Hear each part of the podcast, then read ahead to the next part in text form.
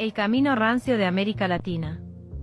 Cuando estaban al toque de las elecciones presidenciales en Ecuador, un comando de sicarios tiroteó y asesinó al candidato Fernando Villavicencio, hiriendo además a varios de sus acompañantes, dejando el país hecho un bardo. Por el hecho, el presidente Lazo decretó 60 días de estado de excepción en todo el país, como si los milicos en las calles fueran a solucionar algo. Ya se había declarado el estado de excepción por el asesinato del alcalde de Manta Agustín Intriago, y los tiros y líos no pararon. Es la vez número 22 que se dicta esta medida extraordinaria sin que pase naranja, peor, aumentó la tasa de muertes violentas a la mayor de su historia. A Lazo, se le ocurrió el chiste de permitir la tenencia de armas para uso civil en abril pasado a ver si paraban de matarse a chumbazos. El tiro por la culata, se queda corto con el quilombo que se le armó. Por algo está llamando a elecciones anticipadas. El finado Villavicencio se encontraba bajo amenaza por los carteles mejinarcos que se instalaron en la región, y Ecuador pasó a ser el segundo exportador de merca en la Sudamérica.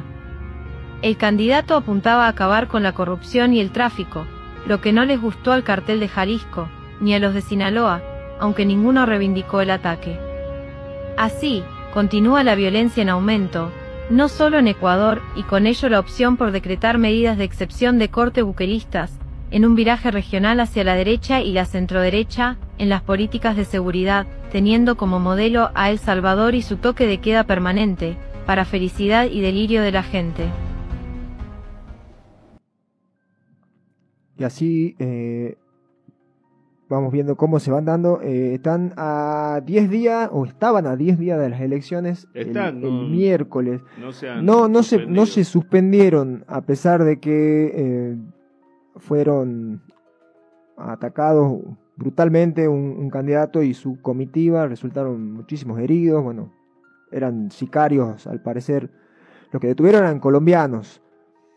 Siempre son colombianos los sicarios, porque, o sea, no sé si viste que lo mataron también al presidente de Haití, a Juvenal Molle, y también los tipos que pillaron eran todos sicarios colombianos. Es, cierto. La escuela. Deben tener ahí una universidad. La universidad del sicario, sí. De la Santa María de la Blancura. De la, Santa Muerte. Este, la cosa es que eh, resulta extraño que haya sido este el apuntado, dado que no era, no era de los candidatos que pintaba como que iba a pelear la presidencia. Quizá estaba en un cuarto, en un quinto puesto. Sin embargo, es como uno de los candidatos que ha llevado adelante una lucha en contra de la corrupción a nivel país. O sea, el... Era parlamentario. Claro, y él había sido periodista antes, eh, había sido dirigente sindical, eh, tenía militancia en contra de Correa, eh, había estado en varios de los juicios que le hicieron a Correa y a varios correístas luego de que, no sé si viste que lo, meten en cana varios después de que salen del gobierno. Cuando estaba Moreno. Cuando gana Lenin Moreno, que es como el... el el que iba a transicionar. no es que iba, no, porque él era en realidad el sucesor de, de, de Correa, ¿no? O sea, él, venía como a, seguir con las políticas de Correa, pero se dio vuelta eh, luego de haber ganado y hizo como una traición al correísmo y bueno, se dedicaron a juzgar a Correa y a varios de sus eh, dirigentes. Em, y, alguien que impulsó esta, estos juicios fue justamente Villavicencio. Eh, pero él estaba ahora más enfocado en eh, los narcos, porque eh, en, las mafias. En las mafias, pero lo que pasa es que Ecuador se ha transformado en uno de los principales exportadores de cocaína sin ser un país productor, ¿no?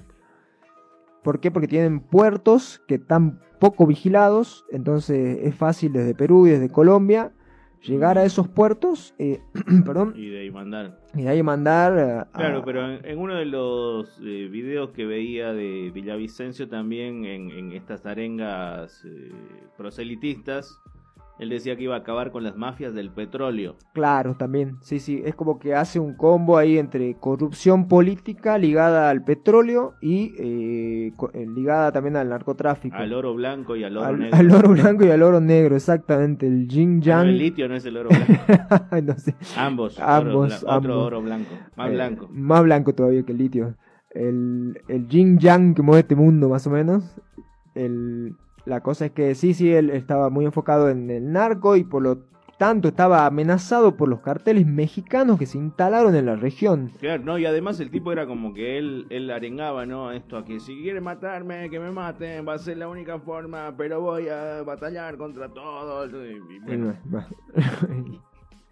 Creo que... Eh, sí, se han, se han pasado. Lo, han, le han metido tres tiros en la cabeza al candidato. Eh, no, no, sí, brutal, emboscada. Brutal, emboscada, sí, fue. Todos habremos visto este fue terrible.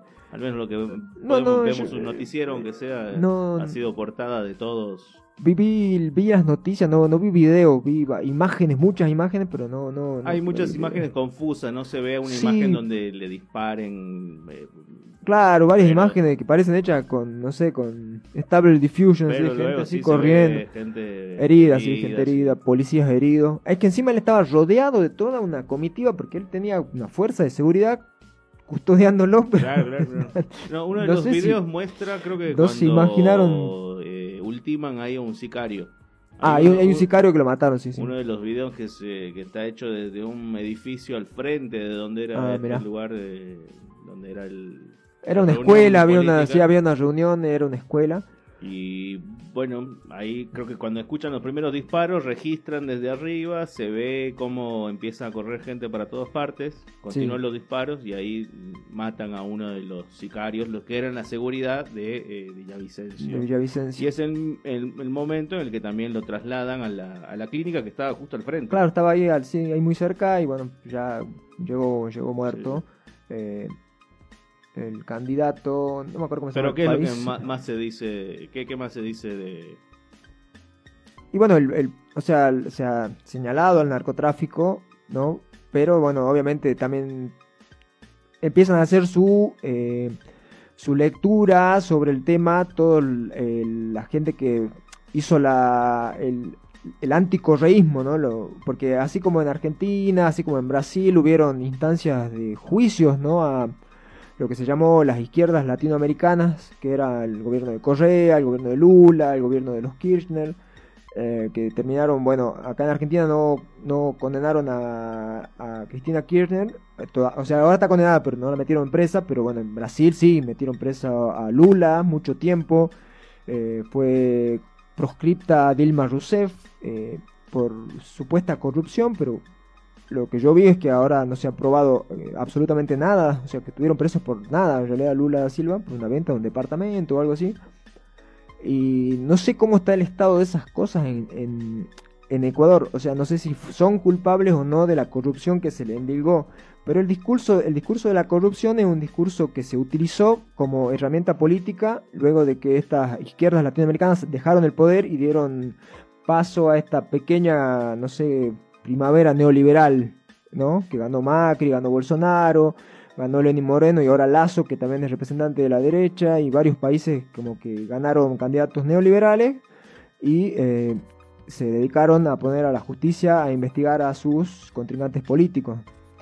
Eh, bueno, Villavicencio fue parte de, este, de esta instrumentación, así que eh, muchos están señalando a Rafael Correa como el posible ejecutor de estos delitos a pesar de que estaba amenazado por... Ah, como autor intelectual. Como, claro, pero es como, o sea, aprovechamiento, extrema, aprovechamiento político, obviamente. Vincularlo porque creo que la que más probablemente gane las elecciones es la, sí, candidata, la candidata de Correa, ¿cómo se llama? González, el apellido, no me acuerdo el nombre. Eh, no, no, tampoco. Eh, sí, sí, es la candidata correísta. Se me acaba de tildar ChatGPT, no, tampoco sabe no, no debe saber, sí.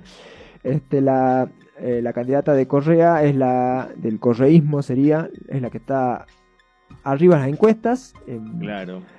Porque, o sea, el clima de, de convulsión política viene desde hace varios varios años, ¿no? No es, no es de hace poco. Claro, eso es lo que recordaba el otro día, eh, porque cuando, cuando matan a este alcalde... Claro, mataron al alcalde de Manta. de Manta hace muy poco. Sí, Yo pensaba en, en, el 2019, cuando se arma una revuelta eh, indígena, sobre todo en Ecuador, bastante heavy, que termina cortándose por la por la pandemia. Recuerdo que eso se extiende hacia Colombia y en Colombia había iniciado en Chile.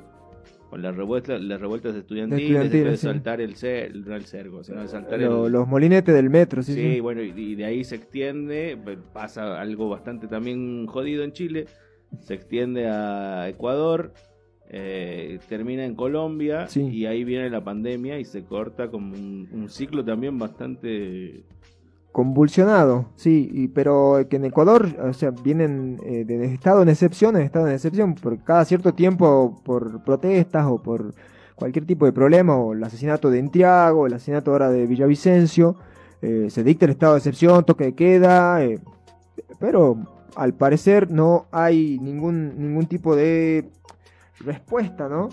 Y otra de las medidas es esta que no sé si ha visto que se liberó la aportación de armas para civiles. Esto fue en abril, porque eh, bueno, Ecuador en este momento es el país más violento de América Latina.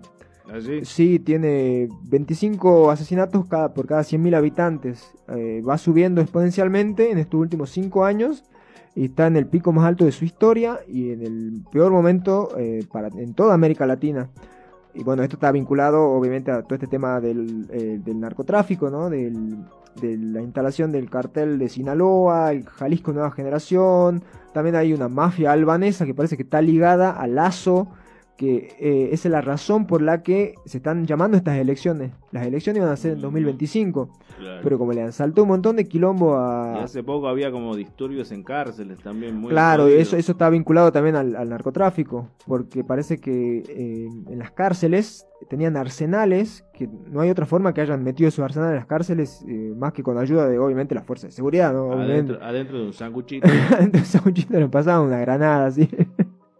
Tenían unos arsenales tremendos en la cárcel y hubieron, obviamente, unas terribles masacres porque. O sea, eh, era un pan largo así. Claro, era. era un bollo así de eh, dos metros y medio. Era sándwich por metro, así tenía una, una AK-47 adentro. ¿sí? Este, imagínate, no, no quiero imaginar cómo han hecho pasar las, las armas, pero. Eh, obviamente cuando hay problemas en las cárceles, al Estado, a ningún Estado le tiembla el pulso para entrar a hacer masacres de todo tipo, ¿no? Es como el descarte de la sociedad. Y había eh, de repente eh, luchas internas por el control de la cárcel que estaban ligadas al narcotráfico. Así que, bueno, imagínate, hubieron unas masacres terribles en esas cárceles. Eh, no, no me acuerdo, vi los muertos, pero era una cantidad tremenda. también estado de excepción, toque de queda. Eh, liberaron la aportación de armas eh, sin que a esto haya hecho nada para disminuir. O sea, era casi los juegos del hambre. Pues. defiéndase usted mismo. Tome esta. Pero no tengo armas. Eh, por no comprar. ¿Quién le manda a ser pobre? por no estar en la cárcel. Entonces, la situación es terrible. La situación es terrible y me parece que esto del estado de excepción eterno, ¿no? Del estado de crisis eterno, más allá del tema del narcotráfico, que todos sabemos que donde entra el narcotráfico se arman eh, cuestiones que son muy difíciles después de solucionar, ¿no? En todos los países, o, a veces son provincias como acá en Argentina, que tenemos en Rosario, acá en el norte de Salta, tenemos eh, influencia del narco, o están instalados los narcos, es muy difícil cambiar esas estructuras una vez que toman, porque no toman solamente la ciudad, obviamente toman las instituciones políticas, toman a las fuerzas policiales, y cuando esto es lo que pasó en Ecuador, por lo menos en cinco provincias que son las costeras, ¿no? Ahí, bueno, donde asesinan al alcalde que es, una, es una de esas, de esas y, y esto por, por experiencia no personal, sino de gente que ha viajado a esa zona de Ecuador o que conoce esta famosa playa de Montañitas. Sí que me relataban la facilidad con la que se podía conseguir cualquier tipo de drogas, sobre todo para turistas, y que era como una zona conocida de mucho tráfico y de salida de, de falopa hacia Yanquilandia sobre todo, y bueno, también de un lugar que se había convertido en bastante pesado. Sí en los últimos años, o al menos eso relataban quienes habían viajado. Además, eh, algo que me parecía eh, necesario mencionar, escuchaba un análisis acerca del auge del narcotráfico en Ecuador en los últimos años, vinculado a las facilidades a partir de la dolarización que se les daba ah, a los narcos para poder eh, hacer bueno, el intercambio en moneda norteamericana y la flexibilidad que había para, para el, sistema bancario, que prácticamente es como una especie de paraíso fiscal donde uno puede lavar plata muy fácilmente. Esto no sé, que me corrija cualquier ecuatoriano que esté sí. escuchando y que venga y me caiga si quiere. Pero bueno, este, este, era un análisis que escuchaba. Sí, porque, eh, bueno, esa era otra de las cosas a la que apuntaba Villavicencio, ¿no? Él apuntaba a que también había que limpiar de, las instituciones que se dedican al lavado de activos del narco, que eso es lo que también ha facilitado la instalación del narco, que había muchas, era casi un paraíso fiscal, ¿viste? Donde se podía limpiar toda la guita y seguir adelante. Entonces me imagino que había mucha ganancia también para... Porque qué sentido tiene si no, ¿no? Hacer todo un viaje, debe estar todo muy liberado.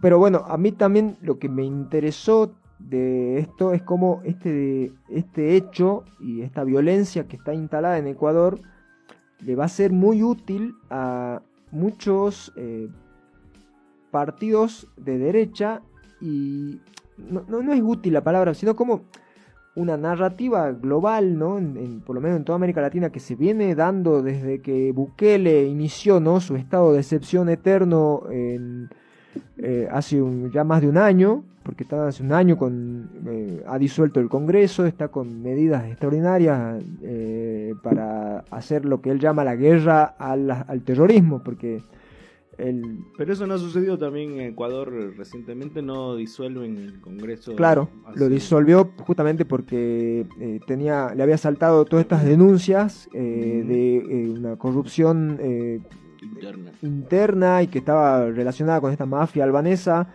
y además él estaba viéndose perdedor a futuro con el correísmo, entonces antes de que lo juzguen, antes de que pase algo, porque lo estaban por destituir, disolvió el Congreso y llamó a elección anticipada para zafar, viste, rápido, tomas el buque. Claro, claro. Entonces, eh, sí, sí, eh, pasó lo mismo. Eh, no, pero él lo, está disolviendo el Congreso para, para llamar elecciones. No para... Claro, Bukele está llamando...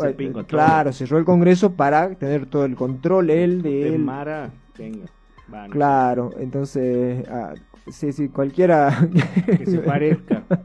bueno, pasó, pasó varias, varias veces últimamente. Eh, vos me habías mostrado una nota de unos colombianos que habían ido a visitar a... Ah, no, querían conocer El Salvador, ¿no? querían conocer El, paraíso buquelista.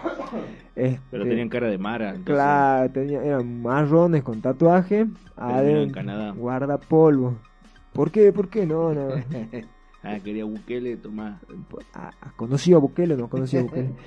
La cosa es que, bueno, todo preso como seis meses, pues no hace nada, ¿no? Mm. Y bueno, eso supongo que debe ser lo más común en la población civil, pero claro, esa narrativa va bajando, porque por ejemplo en, Guatemala, eh, la que es la presidenta Xiomara, no sé cuándo, eh, también otra vez eh, con el mismo discurso, también estado de excepción y planteando medidas parecidas. también había un plan ahí de construir una mega cárcel no sé si viste las cárceles de Bukele que son súper eh, distópicas, así son como... A mí me parece que eso está armado todo. Parece, ¿no? Un escenario, porque es todo súper limpio, así brilla, todo en acero inoxidable. E-, esas cárceles de película yankee. Sí, tremendo. Con, con, Danny Trejo como el más malo de todos. claro.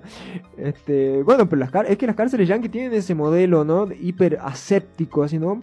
Parecen quirófanos donde lo... No, no sé, la de las películas, no sé cómo... No, no, yo sí vi, sí vi cárceles donde eh, lo, hay muchos de los presos que están 23 horas al día aislados en una celda, por ejemplo, que tienen un ratito, o sea, porque son cárceles de máxima seguridad para gente supuestamente es muy peligrosa, ¿no? muy violenta. Aníbal Lecter. Exactamente. Pero que al parecer también es un gran negocio porque las empresas que hacen esas cárceles se llenan de guita por cada peso que meten eh, Por supuesto, si, usted quiere eh, adentrarse en el manejo de las cárceles, le recomiendo un videojuego que se llama Prison Architect, un videojuego independiente bastante bueno donde usted mm, puede diseñar su propio y además tiene que generar dinero. Claro, hay que hacer negocio, negocio con la seguridad. Salir ganando. Claro. Bueno, eh, hace poco veía... Entre eso hay que sobornar también, ¿Ah, hay, que untar un par de... Sí, sí, uno va avanzando, tiene que untar el fiscal. No, no, no lo juega el juego, lo conozco. Pues, legisladores. ¿Ah, sí? acá como viola un poquito los derechos humanos. Se pone muy interesante en ese sentido. todos sabemos cómo funciona la cárcel. no sé, parece que la gente no sabe en realidad, pero... Eh, o no se imaginan que ellos podrían terminar adentro, supongo, ¿no? Eh, porque en El Salvador, o sea... Porque las cárceles salvadoreñas son privadas o son del Estado. Son del Estado. Ajá. Pero nadie sabe eh, en realidad los negociados que hay en este momento para la construcción de estas cárceles. Claro. Porque eh, la, por lo menos las denuncias que hay es que libertad de prensa en, El Salvador no hay, eh, a pesar de que Bukele sale a hacerse el paladín de los derechos humanos, pero obviamente los derechos humanos para las personas que él considera dignas de esto, ¿no? Porque luego las violaciones de los derechos humanos son constantes en un, en un país en el cual, eh, por ejemplo, el, último plan eh, judicial, por ejemplo, era hacer juicios colectivos, o sea que iban a agarrar eh, a, a 100 personas que hayan cometido el mismo delito, no sé, iban a ser juzgados colectivamente o sea, es una locura que eh, está más allá de, toda concepción de justicia. El que escupe más lejos se salva. no se salva nada, parece. Era este, el, juego del calamar, pero... Acá son, claro, exactamente, una cosa así, ¿no? Acá es que el que mata a todos es el único que va a salir vivo. Bueno, eh, la cosa es que eh, ese discurso está bajando a otros países Obviamente, ¿no? Porque todos los países tienen sus propias derechas, que tienen eh, sus construcciones de mano dura y de lucha contra el crimen y de...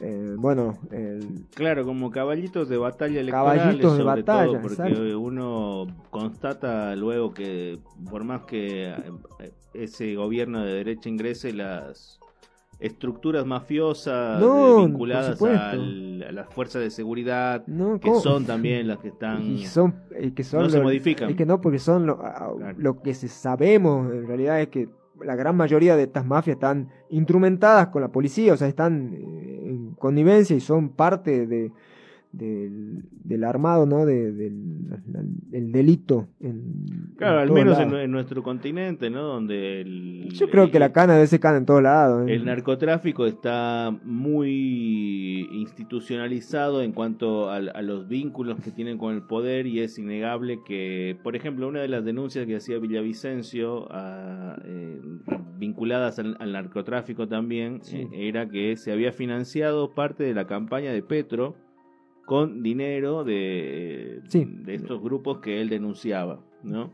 Y bueno, él daba nombres, ahora no recuerdo exactamente cuáles eran, también de políticos en Ecuador vinculados, eh, creo que era la candidata de, de correísta, eh, que también había recibido dinero, que había que investigar eso, y me parece que si uno se pone a investigar en la gran mayoría de países sudamericanos, latinoamericanos, el narcotráfico financia campañas políticas, está vinculado al poder político. Sobre todo en Colombia, ¿no? Sobre todo en Colombia. Que... Y en el resto también de los países, si uno empieza a escarbar un poquito, va a encontrar... Eh, va a encontrar lazos, ¿no? Mayores o menores eh, volúmenes de dinero que, que entran por parte del narcotráfico para no solo para campaña política, sino para activar economías también regionales. Puede ser.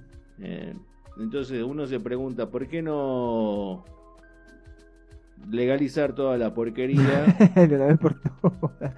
Si total se la vendemos a los yankees y que son los que se la toman. Claro. Eh, Hagamos negocio, una cosa así. Claro, que facture un poco. ¿Por, qué ¿Por, qué los liberales no, o, si sí lo han planteado ya esto los liberales? No sé, no sé, los liberales... Legalizar la papusa. No sé, que lo que pasa es que estos liberales son liberales medio raros, porque son, eh, son tránfugas, en realidad se, disfrazan de liberales, pero son conservadores en el fondo, son obviamente. Son conservadores y no van a estar fomentando el uso de droga. O lo hacían antes de entrar en la política. Bueno, pero sí se deben clavar un whisky. Le deben entrar también, obvio. Entonces, bueno, entre, entre whisky y tres raquetazos cuál es más sano. Claro, cuál es más adictivo entre dos paquetes de cigarros y, no sé, un, un 25 de marihuana. bueno, eh, sabemos cómo se maneja también la hipocresía en la, en la sociedad, o sea, y cómo, o sea, el ser humano siempre busca, ¿no? La, la forma de, de, estimularse. Eh, estaba viendo, por ejemplo, cómo en cierta época que había mm, eh, como restringido el alcohol en eh, Gran Bretaña y cómo los campesinos empezaron a tomar éter, por ejemplo, ¿no? Y que hubo una tremenda epidemia del éter porque era súper adictivo y súper barato y la gente como parecían, viste, estos zombies de Filadelfia, viste, que toman fentanilo, bueno, estaban en ah, ese estado, eso está tremendo también. Claro, bueno, la merca debe ser más sana que el fentanilo. que le lleven mejor merca. Es un, es un servicio humano. Eh, bueno, pero obviamente a mucha gente no le, no le, va a gustar tampoco esta propuesta, ¿no? De legalizar porque le va a quitar el negocio a, a, carteles muy poderosos. pero que se sigan haciendo cargo los muchachos, pero que dejen un impuesto. Impuesto a la papusa. impuesto a la papusa. claro, que lo blanqueen de una vez y me parece que los estados podrían ganar incluso un poco más porque a estas alturas decir que uno va a combatir el narcotráfico es ah, hasta una ingenuidad, es algo que suena naif y que nadie lo puede creer, ni siquiera tu, propio electorado puede bueno, pero ¿cómo le No, hay gente que vive en una nube de pedos, que no sabe, en realidad no, no quiere saber de esta realidad. Pero hay que dejar de mentirle también a esa gente. Obvio. Sincerarnos, sincerarnos con todo. Por supuesto. Ya que nos vamos a sincerar con los extraterrestres, también nos Claro. Con, eh, ¿Sabe qué? A este pueblo, a este pueblo le gusta le gusta la droga. ¿sí? si le vendemos vino a, a todo el mundo, los australianos, al que quiera tomar. ¿Por qué no venderle papusa a, los yankees que tanto les gusta? Este, claro, Los millones de dólares que, entrarían, ¿no? cargo de cómo, cómo combaten las adicciones, que es en, todo caso el gran problema. ¿De dónde deriva la adicción? Del sentimiento de enajenación de una sociedad que no encuentra, salvo en un aditivo eh, psicotrópico, la forma de paliar su miserable existencia. Entonces, darle una mejor existencia a tus ciudadanos y seguramente no van a tener un problema de.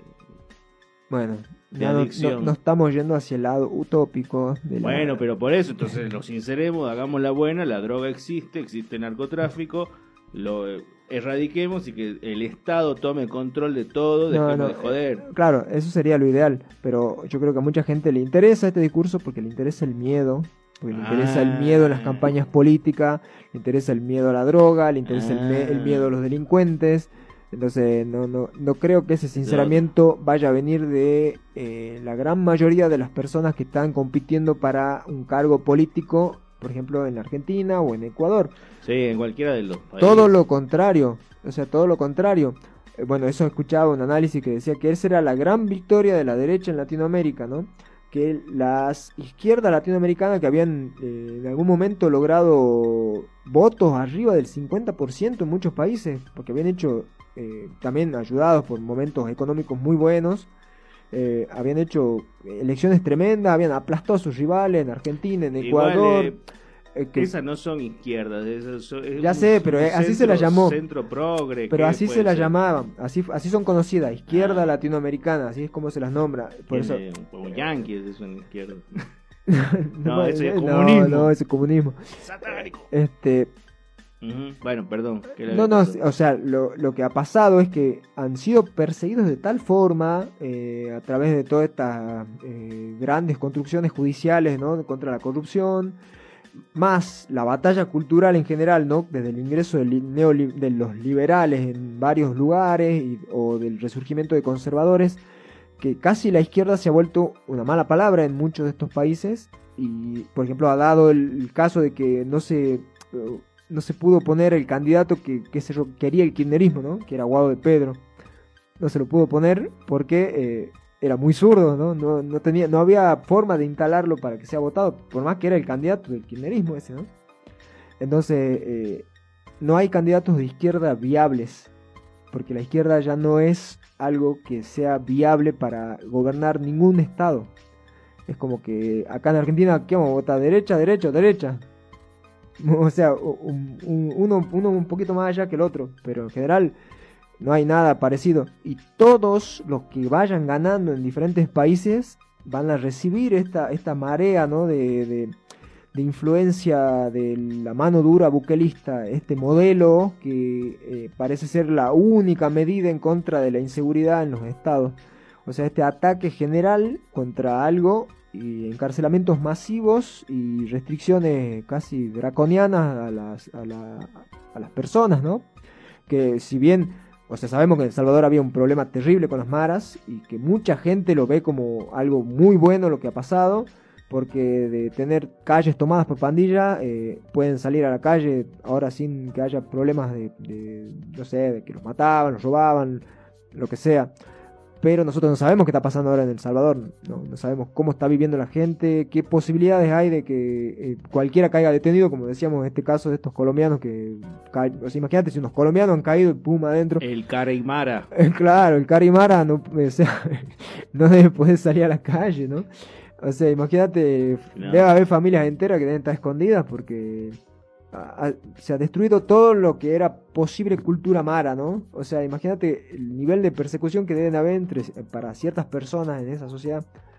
Eh, y eso puede ser un modelo peligrosísimo y si lo quieren replicar en otros países, o sea, me parece que hay como un Igual es el modelo movimiento tremendo hacia la derecha. Pero es el modelo que se sostiene ya hace bastantes años. No sé si de una manera tan exagerada, pero es lo que aquí se conoce coloquialmente como, bueno, la aportación de rostro.